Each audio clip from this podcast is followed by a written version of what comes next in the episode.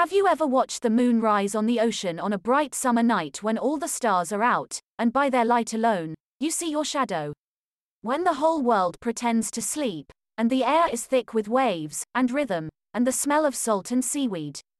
When the sand is cold beneath your feet, and the breeze brings a shiver, and you startle when you accidentally walk past the waterline into a different substance you can't see, but which warns you, you wandered into a no man's land between the worlds. If you did, what did the moon whisper to you, my kindred lunatic? It'd be awkward if it spoke to me alone,